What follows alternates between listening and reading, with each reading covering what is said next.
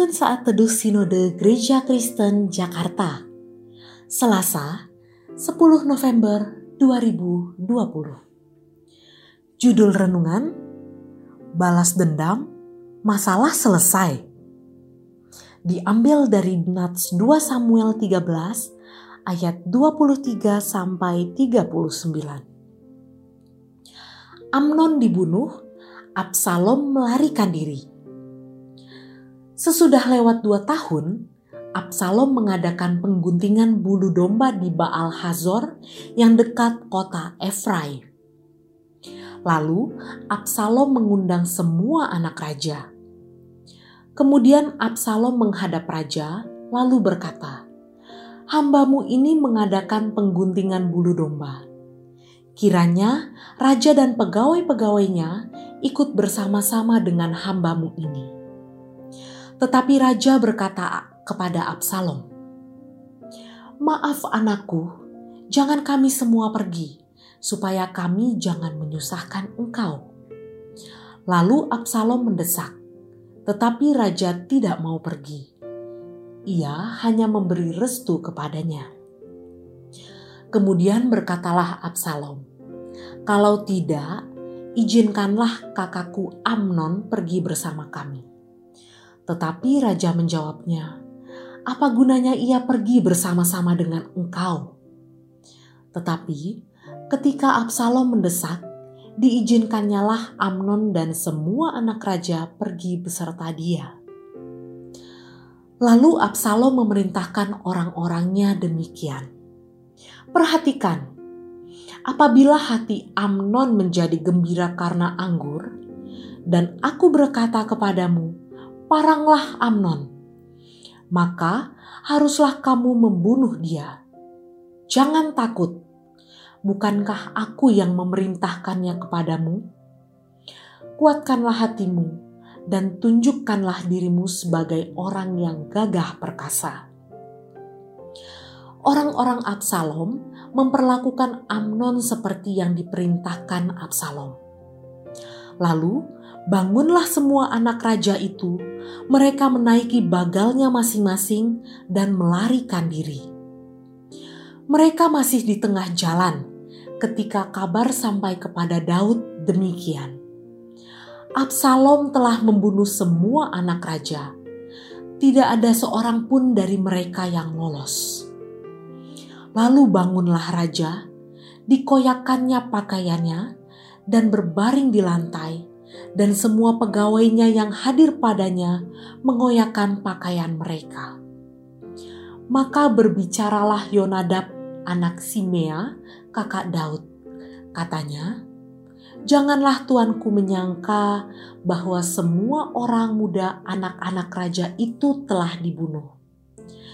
Hanya Amnon yang mati sebab hal itu telah terlihat pada air muka Absalom sejak Amnon memperkosa Tamar adiknya.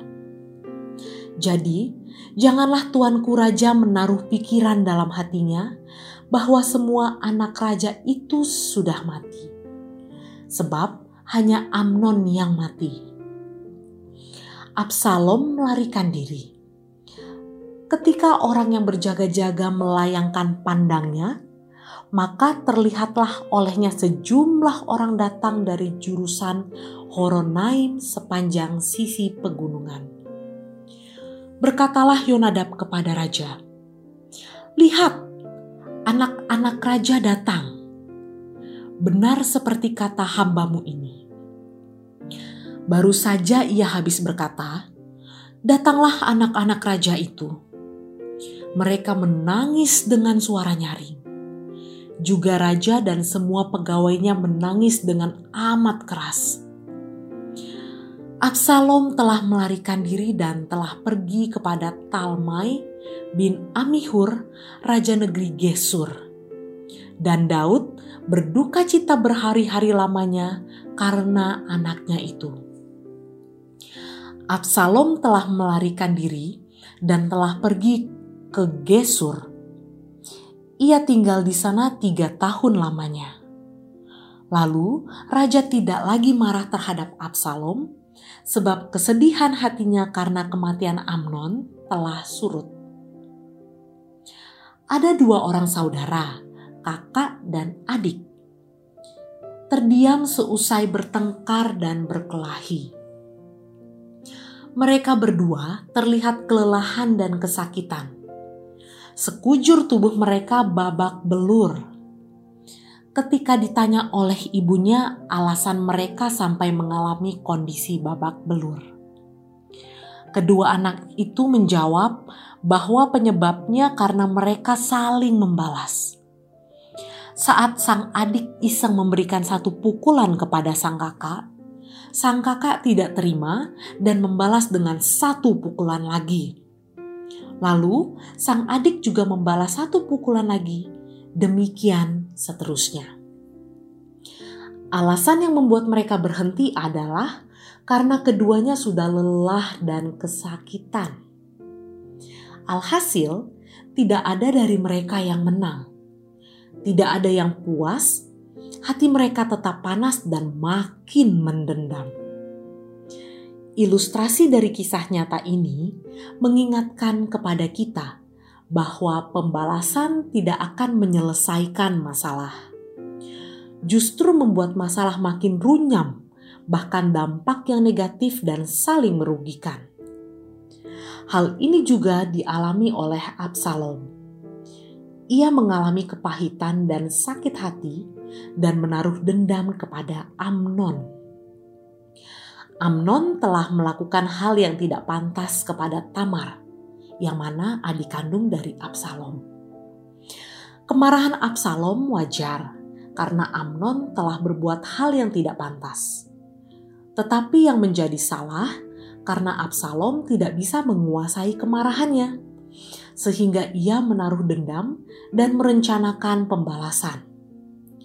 Pikirnya dengan melakukan pembalasan, hatinya akan tenang, masalah akan selesai tetapi ternyata masalah menjadi semakin runyam.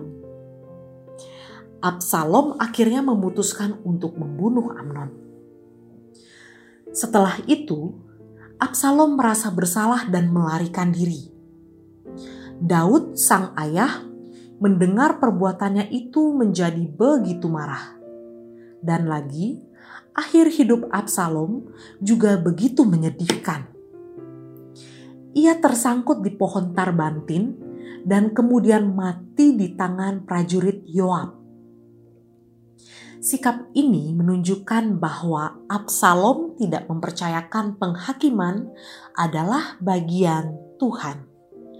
Tetapi ia mau menghakimi dengan caranya sendiri dan ia menyelesaikan masalahnya dengan pikirannya sendiri. Bila kita berada di pihak Absalom, bagaimana respons dan tindakan kita terhadap Amnon? Bukankah yang dialami oleh Tamar begitu pahit dan memalukan aib yang juga ikut diderita oleh Absalom? Namun, kisah ini memperlihatkan pada kita bahwa menyimpan dendam dan kemudian membalaskannya ternyata tidak menghasilkan kepuasan dan damai sejahtera. Kita mungkin puas untuk sementara ketika dendam itu terbalaskan. Mungkin kita akan senang bisa mengatakan, "Rasakan apa yang aku alami akibat tindakanmu." Namun, apakah amarah itu jadi hilang? Apakah kepahitan itu jadi sirna? Apakah kebencian itu jadi luluh? Ternyata tidak. Kisah Absalom dan Amnon ini memberikan pelajaran bagi kita bahwa tanpa pengampunan tidak akan pernah ada damai sejahtera.